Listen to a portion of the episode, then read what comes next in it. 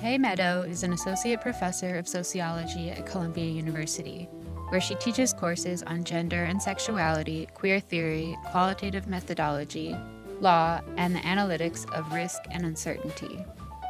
Meadows' published work focuses on a broad range of issues, including the emergence of the transgender child as a social category, the international politics of family diversity, the creation and maintenance of legal gender classifications, and newer work on the ways individuals negotiate risk in intimate relationships. Meadow is the author of Trans Kids Being Gendered in the 21st Century and the co editor of the volume Other Please Specify Queer Methods in Sociology.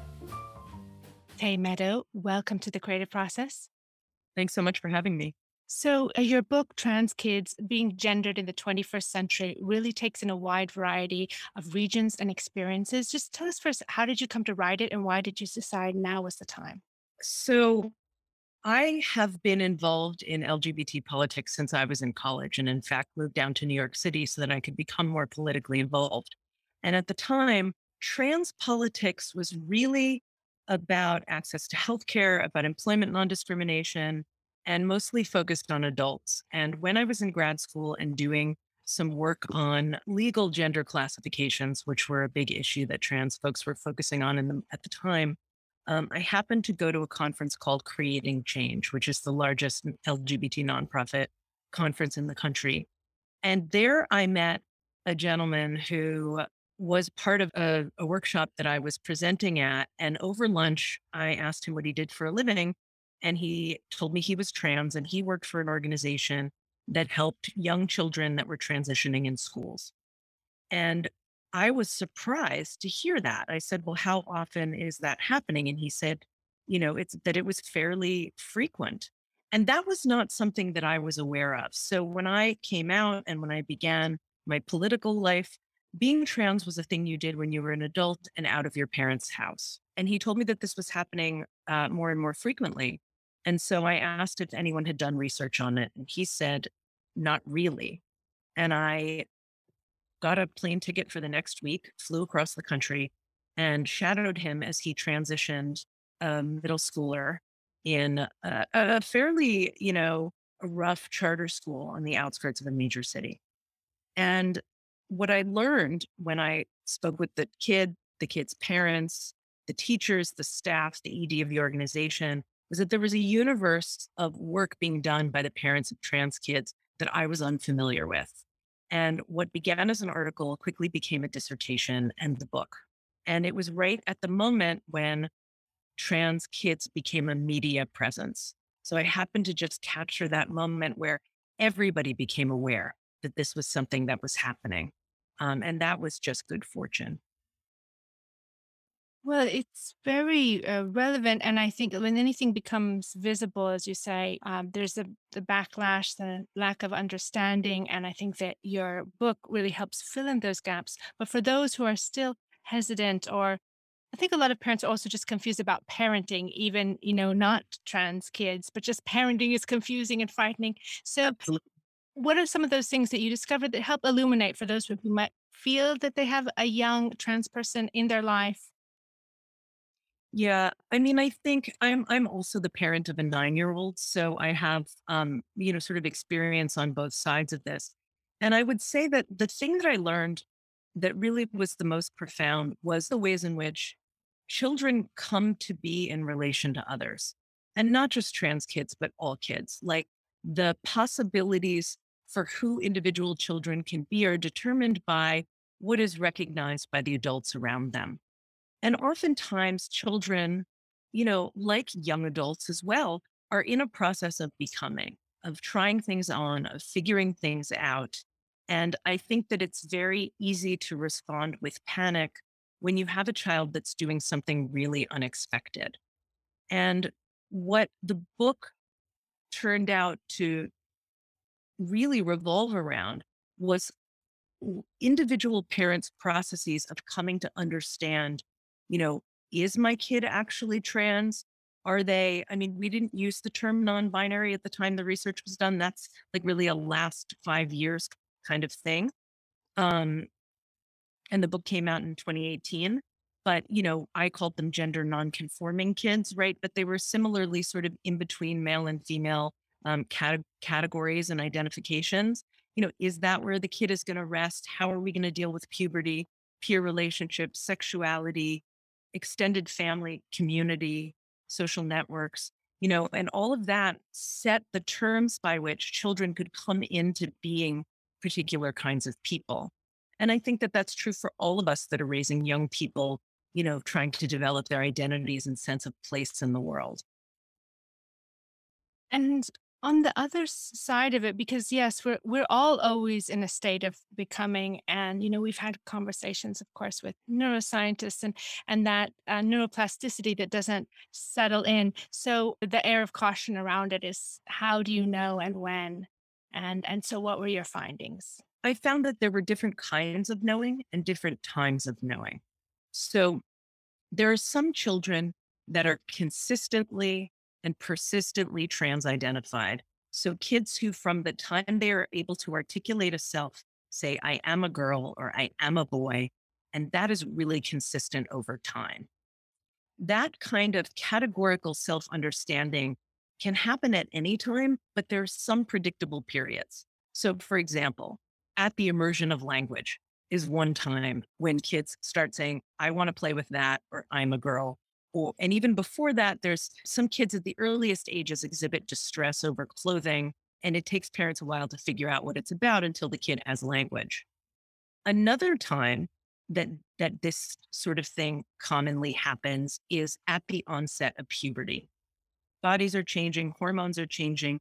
Kids that lived even fairly traditionally gendered early childhoods can sometimes quite quickly become aware that something is very different.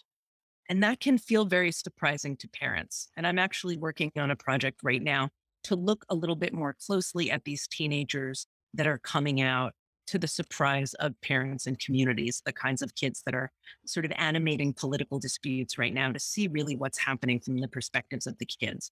But those are the two times in childhood when coming out is the most common. Now, I also met many families whose children kind of came out in between those two periods of time. So around nine or 10, when identity development is starting to happen. You know, I see this in my own, you know, very gender conforming child, you know, that she's at, at almost 10, sort of interested in fashion for the first time. And gender is a big part of that. So while there is no kind of one size fits all story, there are plenty of times when it, it kind of like clusters of activity. And some kids don't come out as trans, they come out as wanting to begin a process of exploration around gender, wanting to sort of bend things a little bit or begin to present themselves in slightly different ways without a concrete cross identification. So it's really a pretty diverse range of phenomena. Thanks. That was really informative, I think. You mentioned earlier uh, being involved in politics at your at the beginning of your research, and I know you have a background in law. And I was wondering how that influenced your work and the way that you think and write about transgender issues, and then also how do you think politics and social science overlap for you as a sociologist? Those are uh, two very good questions, and they're related and they're also a little bit different. What I will say is that becoming an ethnographer was a process of unbecoming a lawyer. So I went into graduate school really thinking that I was going to be a law and society scholar. And the first uh, academic publication I had was an analysis of legal gender determinations in cases where that was unclear, in cases where people approached the state and said, you know, this is who I am. And the only evidence I have for that is that I'm telling you that this is who I am. And in what circumstances can the law recognize people? I think that I wrote that way because recognition was the basis for being a particular kind of person in culture. And I didn't quite know that at the time. But my political activity, you know, really predated even law school. I mean, I think I went to law school because I cared about social justice. And when I decided that what I really wanted was an academic life, I still cared about social justice. But the way that my mind works is that I become very interested in the moments where people are relating to one another on a pretty intimate level parents and children, families, lovers. That's where my brain lights up. And so when I began studying the communities that formed the basis for this book and talking with parents, it became very clear to me that the same kinds of analyses that I was using for law were also really revealing of like how does a parent that knows nothing about gender in the way that, you know, I now understand it, but has a kid that's doing and saying really surprising things, comes to understand gender differently than they ever had. How do they communicate it with people that are, you know, have some antipathy to trans people or who are transphobic or who are, you know, deeply religiously affiliated and kind of just just can't build that into their worldview? And how does that affect what becomes possible for a child to say or do? Right. Um, and so all of those things, to my mind, influence each other.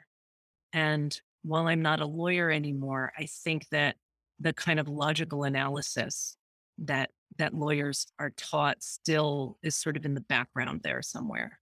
I'm not really sure how. Yeah, so you address the fact that how, how parents come to understand gender in a way that they hadn't understood it before. And so it's really beautiful that sense of understanding in, in communities where you wouldn't e- expect to have that kind of openness. So tell us some of those stories. Well, I interviewed a family who lived in a very religious community. Their children went to a Christian preschool affiliated with the family's church. And they had six boys, uh, five of whom were very, what sociologists would call hegemonically masculine, you know, and the smallest one who liked to wear his mother's shoes and tell everyone that he was a girl.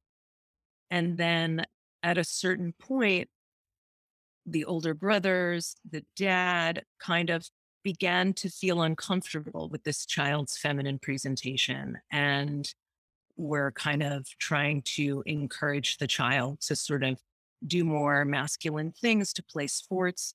And the child's mother began sort of having, they used to have what they called secret girl time, where she would allow the child who now goes by Ashley and lives as a girl to dress as a girl. They would do pretend play where Ashley could be, you know, the princess or the mother or the, the feminine of center character. And there was one day when Ashley came up to her mother before school and asked for a quarter. And her mother said, Why? And she said, Well, there's a wishing well on the way to school. And I, I want to put the quarter in so that I can wish to be a girl. And the way that Charlotte Ashley's mother described that moment to me was like something clicked. So, all of these requests for girls' toys, all of the requests for different kind of more gender neutral clothing, all of the conflict with Ashley's father and older siblings and the secret girl time, like Charlotte said, this was something about who she is. It's not just a set of behaviors, it's not a phase. Like this child ardently wished that her outside reality could reflect her inside reality.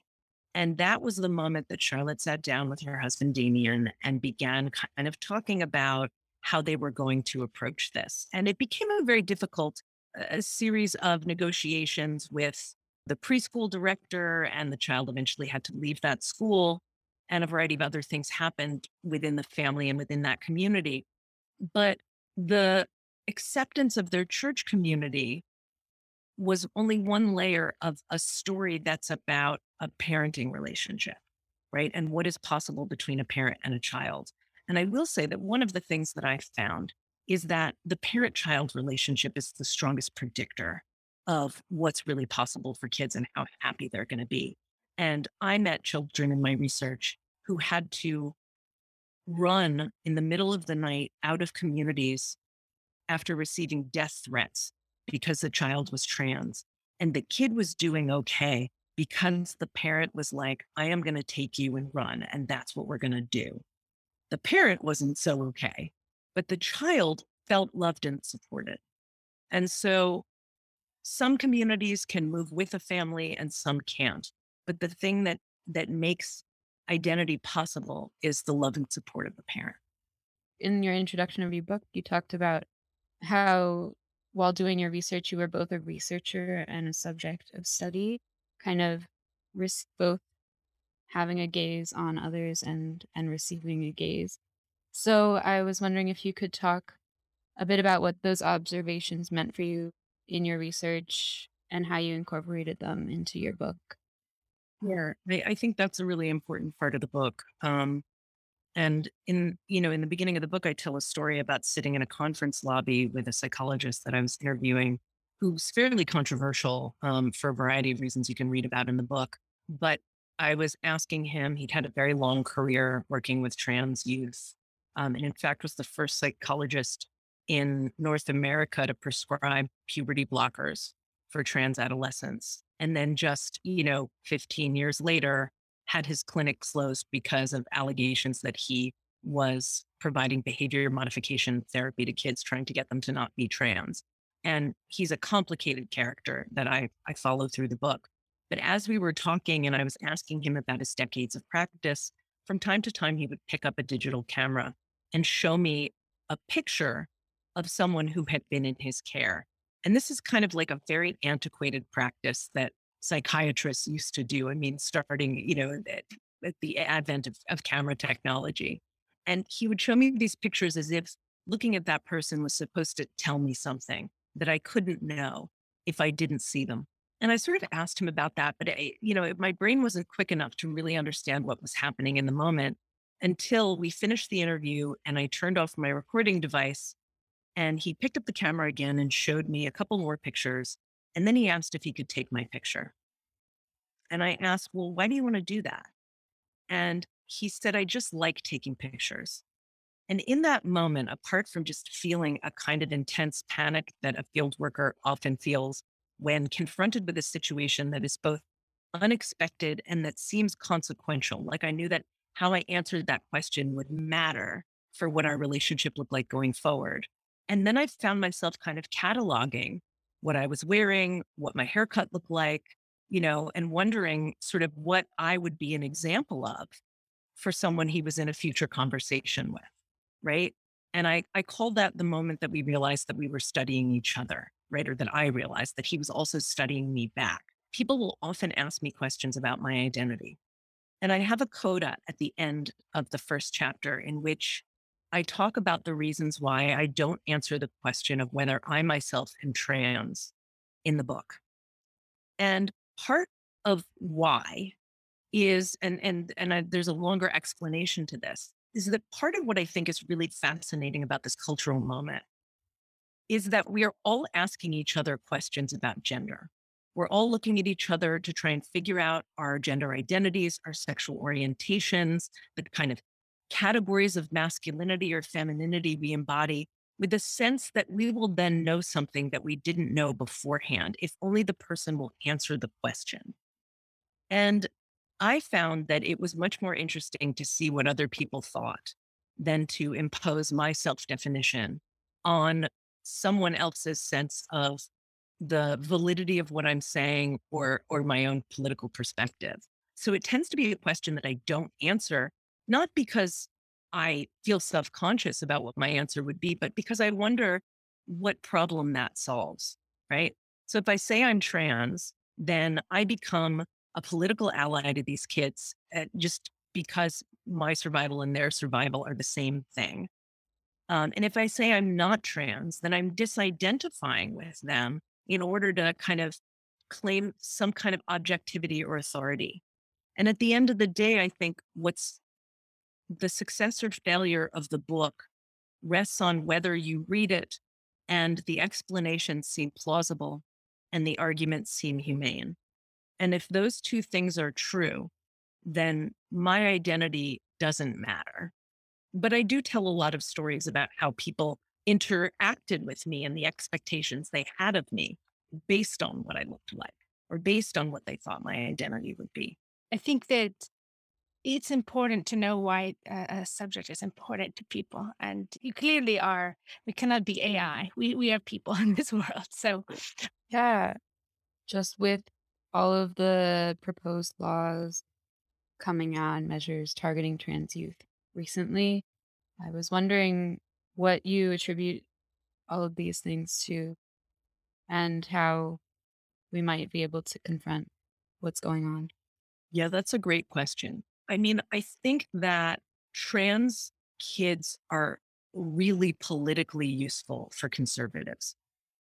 So I think very little of what's going on right now has anything to do with trans youth. There was a governor of one of the states that had one of the ballot measures to restrict participation in sports. And in a press conference, and I, am just blanking on the governor's name or even what state it is now because I'm so kind of overwhelmed by the number of these bills. But he acknowledged not knowing of a single case of a trans athlete in his state that was relevant to this bill that he had proposed. So there is no actual concrete problem that needs to be solved in his state. And yet, the best way to mobilize political support among conservatives is to position oneself as a defender of traditional gender values, right? Now it becomes more complicated with the with the sets of laws that are around medical care. Because I think first of all, most people know very little about what kinds of medical decisions are made on behalf of trans youth. But what they do think they know is that these treatments are new, which is not true. They've been done since the 70s, that they are dangerous, which is not true. They're actually quite safe and quite time tested, and that they're done quickly and without a lot of oversight. This is also not true. So I don't know a single medical provider that's working with trans youth that doesn't have kids go through an extensive amount of counseling to come to a decision that is made by the child, the child's parent, and a team of medical experts around the availability of medical transition for high school age trans youth. And so these misconceptions seem to be outside of the realm of what people are actually debating. It's just, are we going to quote unquote mutilate these kids? Or are we going to you know, say that transness writ large is a thing that they can do when they're adults. And despite the fact that every major medical governing board in the country has publicly stated that the standards of care for trans youth are appropriate and that they actually lead to better physical and psychological outcomes than delaying transition. This has become a political flashpoint, and it's a really easy way because they're children and so adults feel both anxious and responsible for them. Um, it becomes a really easy thing to focus on in states where somebody feels that their political campaign needs a little kick. And so I think that's why this is happening. And I do think that that you're right that there that there is some sense of like things become more socially acceptable and then there's a backlash. And I think that that's part of the story also. But we live in a culture where politics is animated by fear, and children are a great thing to be afraid about, right? Because we we feel so protective of them. So that's my sense of what's going on, and I think it's a pretty terrifying time to be LGBT in general. I mean, the abrogation of fundamental civil rights that's happening across the country is quite stunning. But you know, as we watch Roe v. Wade about to fall, I think civil rights writ large are in, in real danger. And, and trans youth are just one piece of that larger, very, very terrifying puzzle. Creators. I'm Bela Unger, an anthropology major at Columbia University, as well as an associate producer at The Creative Process. I'm going to be honest that this interlude was really difficult to write. I didn't know how to comment on a topic that seems both so important and pressing, as well as personal. As Tey said, it is very scary to be LGBTQ right now. This is true, and it feels like nothing I say will be enough to express these fears and the real effects that the laws and motions that are being brought forward all across the US right now will have on countless people. Some of the effects are not visible to us yet, but I was reminded last night by a friend of what Staceyann Chin said so eloquently that all oppression is connected. When Roe v. Wade is attacked, it is not only an attack on women's bodies, but an attack on all bodies and the personal choices we make about them. With that said, I'd like to play a song that I produced, which has given me solace in this time. Music for me is an escape, as well as an outlet for the things I find difficult to express with words.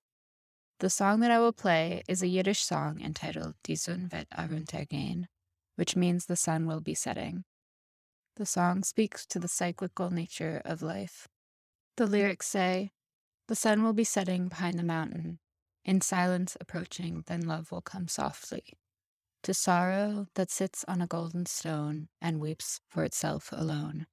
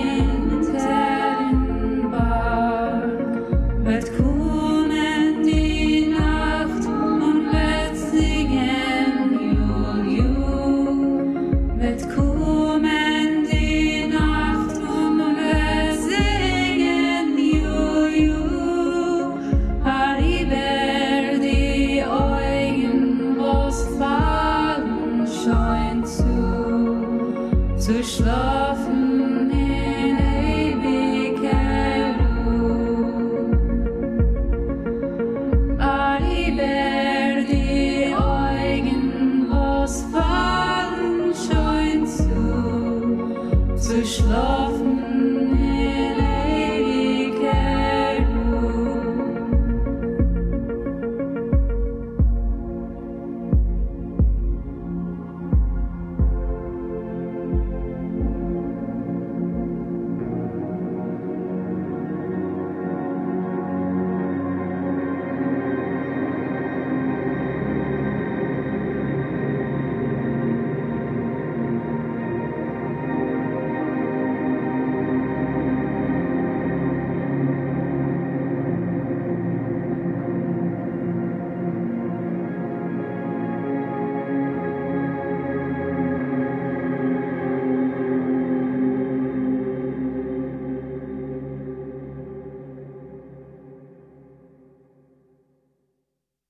Hope you've enjoyed this song. If you'd like to hear more, you can visit my Bandcamp at bandcamp.com slash Bela. Now, back to the interview. Could you go into a little bit more detail of the, the standards of care, just what that process is? Sure. I'll clear up a couple of what I think are the most common misconceptions. There is no medical transition before puberty. Before puberty, we're talking about sneakers and winter coats.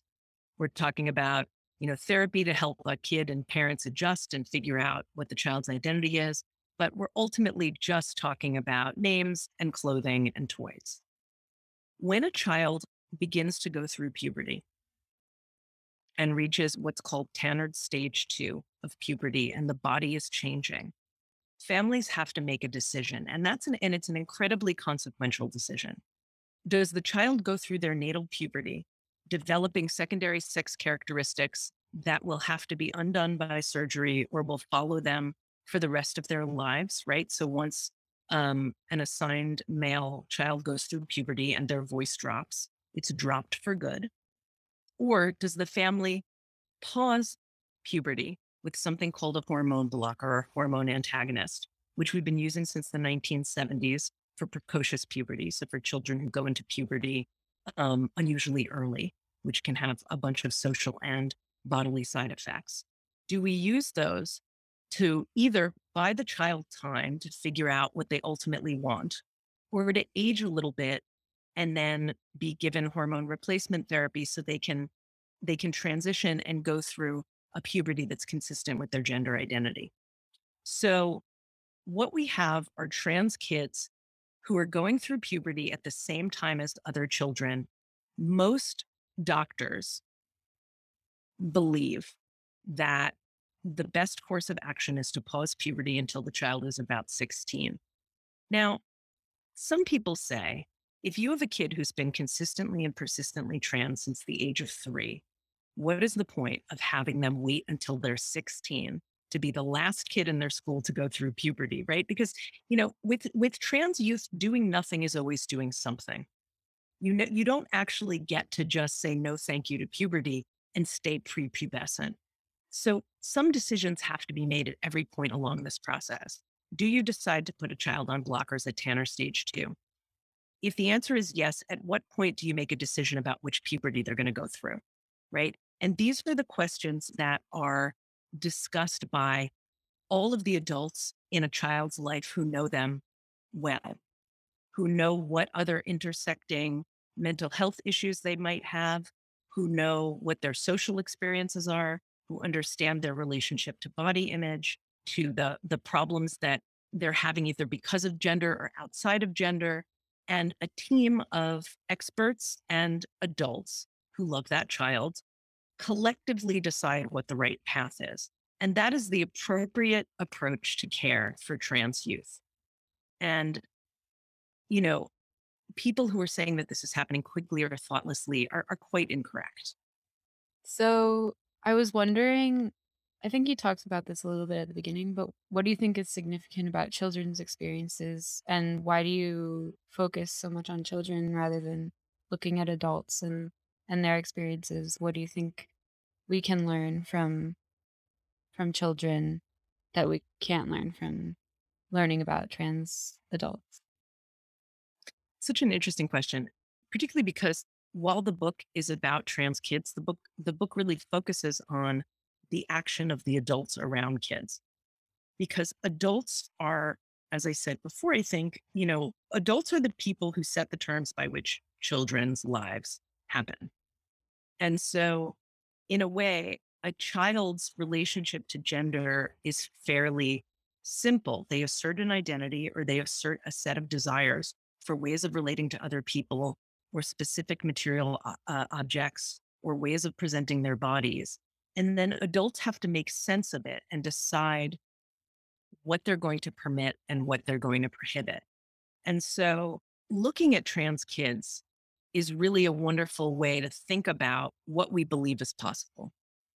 So, trans adults get to, or adults in general, get to make claims on the world about identity and about things that they want. And then, you know, maybe people recognize them, maybe they don't. Maybe they get to have the things they want, maybe they don't. Maybe terrible things happen to them, maybe they don't. But we don't feel like we have to decide for adults who they are.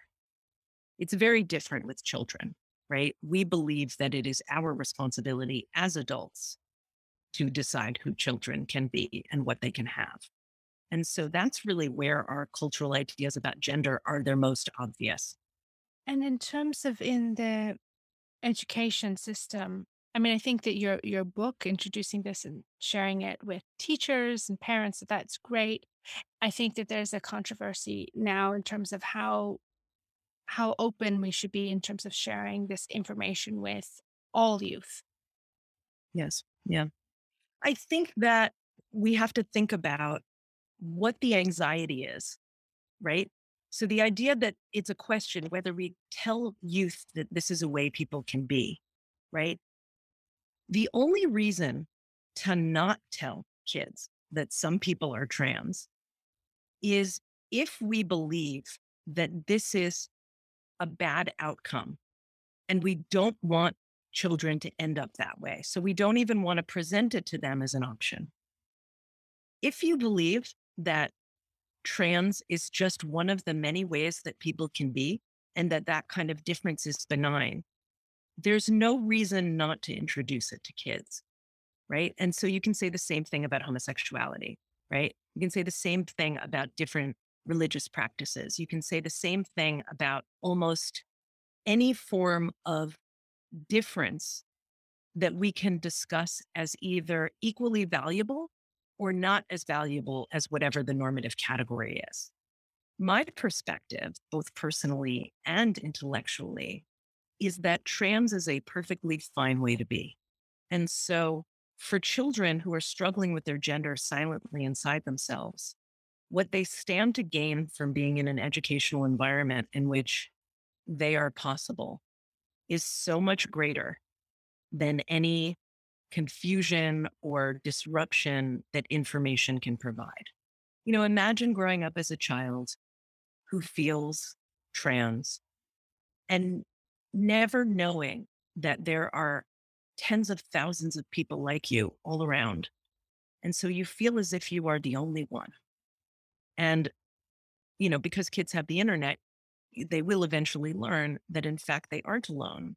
But then they look around at surrounding communities and say, but that's impossible for me. And that's impossible here. And no one who loves me will love me if I tell them this thing about myself. That is incredibly psychologically damaging. And we have a lot of evidence to support that claim that children who are facilitated in expressing their gender nonconforming identities are healthier and happier than children who don't have those opportunities. Yeah, I think that of course we want to have this atmosphere of acceptance and you know, not having a young person afraid to say who they are. And it's just threading that fine line between, because I think that a lot of uh, young people are also, they might experience crippling shyness or they might experience, they think that they're the only person going through like you, you know we're, we're still forming ourselves we don't have all the the words and so i think that some parents do have or some educators have a fear of influencing outcomes i think that of course we should have stories and have a kind of balance because as i reflect on it i i never heard i can't remember being exposed to any stories about trans experiences when i was young i, I but I, I never was exposed to that No, we weren't. But I do think that, you know, there are also different ways of thinking about this. One is about trans stories, like here's a book with a trans character in it.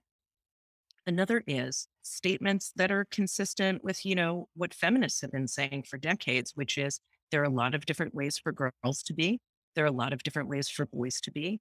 And then simply just adding onto the end of that. And then there are some people who don't feel like a girl or a boy, or some people who are assigned one gender category at birth and feel like a different one. And that is also a fine way to be right? So the idea that everyone who is not trans is somehow in the same category around gender normativity is is pretty untrue. Like so, you know, my mother never wears a dress. She's pretty normatively feminine in a lot of ways, but she's never going to put a skirt on. And you know, when she was growing up, girls were not allowed to wear pants to school And she felt like, but I want to run around and this is impractical. Right. So nobody who looks at my mother would think that she was gender nonconforming. She wears red lipstick every day and has her nails done and has beautiful hair and, and the whole nine yards. But in her social context growing up, the fact that she didn't want to wear a skirt was abnormal. So my mother is not trans, and I'm not suggesting that that is the same category of experience, but I'm saying that this is these are points on a line. And part of what I think is important for young people to know is that there are a lot of different ways to embody different gender categories. And that being in a context in which your value is not tied to making very specific decisions about your gender is a healthier context overall. I was wondering if you wanted to talk a bit about your upcoming research. I know you're working on a new book. I don't know what it's called or if you have a title yet, but um, I don't have a title for the book yet, but I'm an ethnographer and I follow communities of people that are doing things that I think are interesting, that are about intimacy and interrelationship. And so my new book is actually about sexuality and not gender and power and social difference. And I spent two years before COVID, or really a year and a half, following two different groups of people who practice what we colloquially think of as BDSM. So, people that are interested in playing with power dynamics in their erotic or romantic lives. And that can look a couple of different ways that either people who engage in specific kinds of sexual practices that are about power, or people who organize their relationships around explicit and negotiated power differentials. And so the book is both about what that world looks like and also the kinds of lessons that we can learn about social difference and about racial difference, gender difference, class difference, age difference from people that really explicitly negotiate power, authority, and control in their most intimate connections to other people. And in this moment where I think, you know, sexual politics is so fraught, racial politics is so fraught. We really need better language for power than we have. And I began to find some of it there and then not in an uncomplicated way. But I'm currently in the middle of writing the book and kind of thinking through, you know, what what lessons we can extract from those communities. But that's a very different topic for sure it's interesting that as we think about, you know, Me Too, and there's a lot of fear. I don't know how that's changed the BDSM community or whether people are joining in greater numbers because they feel there's a, this kind of very politically correct spaces and they need to have outlets. Oh, I wouldn't set up the practitioners that I met as being a place outside of Me Too. I think that it is a community that both has had its own Me Too struggles to its own sense that there are people within the community that have violated the consent of other people or violated positions of power. For sure, that's been worked out on a on a on the level of like organized groups. And BDSM is organized around consent, varied consent practices that are pretty articulate. And so I would say that it's a space that has been reckoning with issues of power and consent for a lot longer than the rest of us had. In terms of political correctness, I mean, that's a complicated question. I'm not really sure because I think that when we say politically correct, what we tend to mean is like somebody who's towing the liberal party line, right, about something. And, and without a whole lot of substance beneath it. And so people who want to escape political correctness want to get away from a surface narrative to do something that might not be acceptable to other people. And I think that BDSM is definitely not acceptable to a lot of people as a set of sexual practices, but it is certainly not surface. It's not an escape from a kind of very careful attention to power. It's it's quite the opposite. It's going right for some of the most complicated ways of relating interpersonally that there are. And so I wouldn't. So it's so it's, it's kind of a complicated. I mean, it's a very interesting question, but I, I I think it's not the neatest match, just in the sense that, and also you know, it's not a monolithic community. So, you know, people ask me questions all the time about parents of trans kids and who are the most supportive and who are the best parents. And, you know, any community of people has people in it that are incredibly emotionally intelligent and people that are not that emotionally intelligent. And that's true for the communities of parents supporting trans youth. It's also true for BDSM practitioners and people at the grocery store and college professors and podcast hosts And all all communities of people, right, have different people within them, some of whom are more able to attune to the subjectivities of others than other people in that same community. And that is true in every place that I've studied. What that looks like is always an interesting reflection on the community itself and its norms. And so tell us, what are some of the norms within the BDSM uh, community? Because it's it's mysterious for us. But it really depends on what kind of a space you're going into. But uh, I'll give you I'll give you a quick rundown on different versions of consent in that culture because I think that we tend to think of consent as a I ask you if you want to do something, you say yes or no, and then that's the end of the consent conversation. And it presumes a number of things. And many, many people have written about this. Joseph Fischel has a couple of really beautiful books on consent. Shamus Khan and Jennifer Hirsch have written about campus sexual cultures and have written some very beautiful things about consent from a sociological perspective. But we tend to think that if you say yes to something, let's say, you know, uh, you and I are going to have sex, you say yes, we go to my dorm room, you've consented.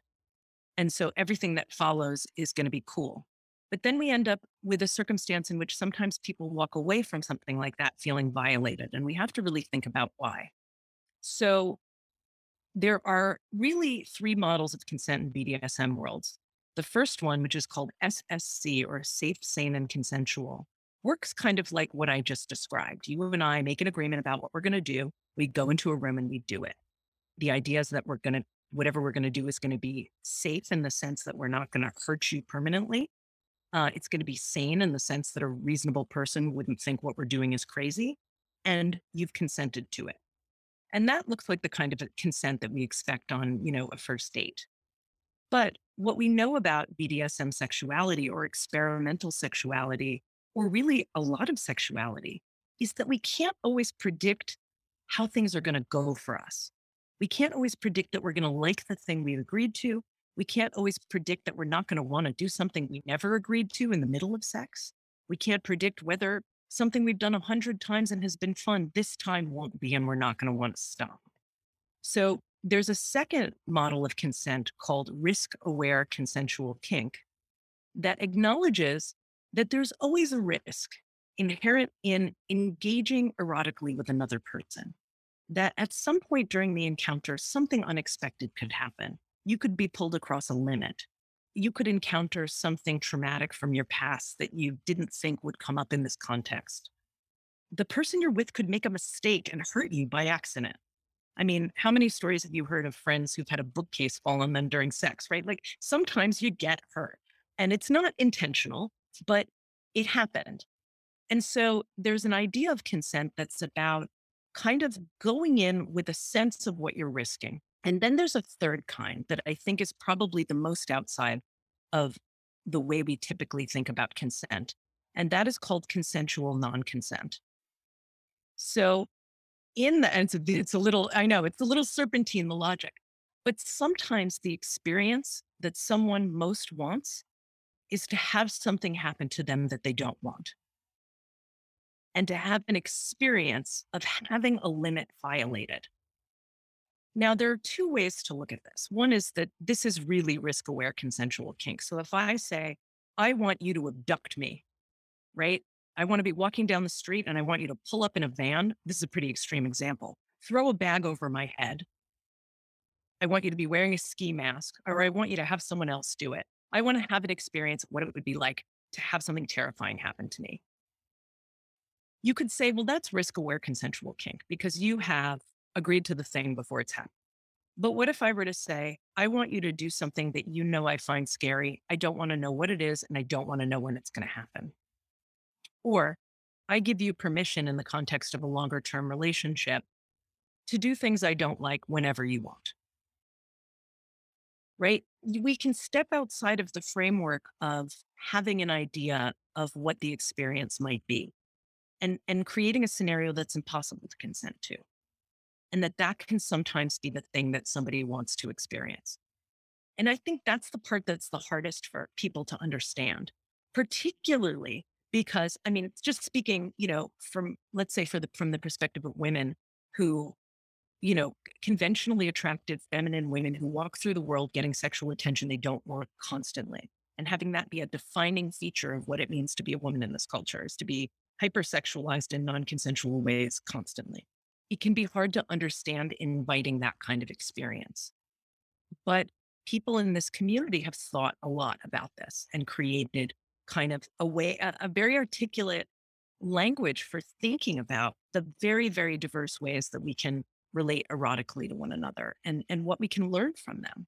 So that's an example of, of sets of norms. I don't know if it's really norms, but they're they're concepts that structure action.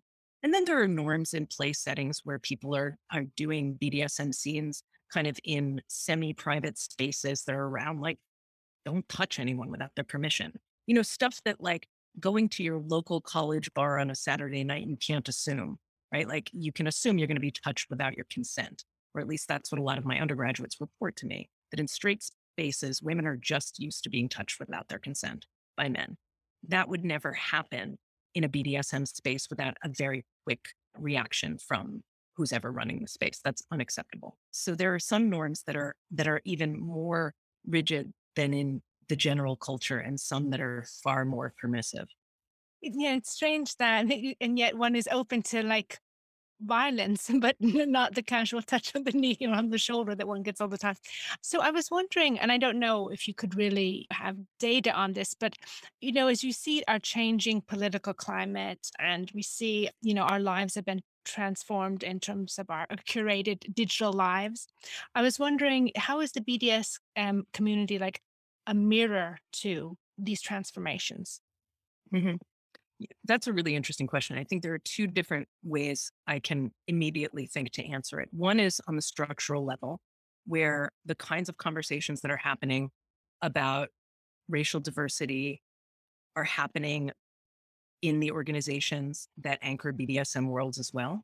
So some of the major events have transitioned to POC leadership. There's a lot of creation of specific networking spaces for people of color, a lot of conversation in groups about how to orient to this political moment, how to see sexual freedom as part of a larger project politically. And so on a on a structural level, I think you know, how to deal with with consent violations among, you know, people in the community who have status, generational differences in approaching all of these things. And I think that that mirrors a lot of the conversations that are happening in political communities and educational organizations all over the country.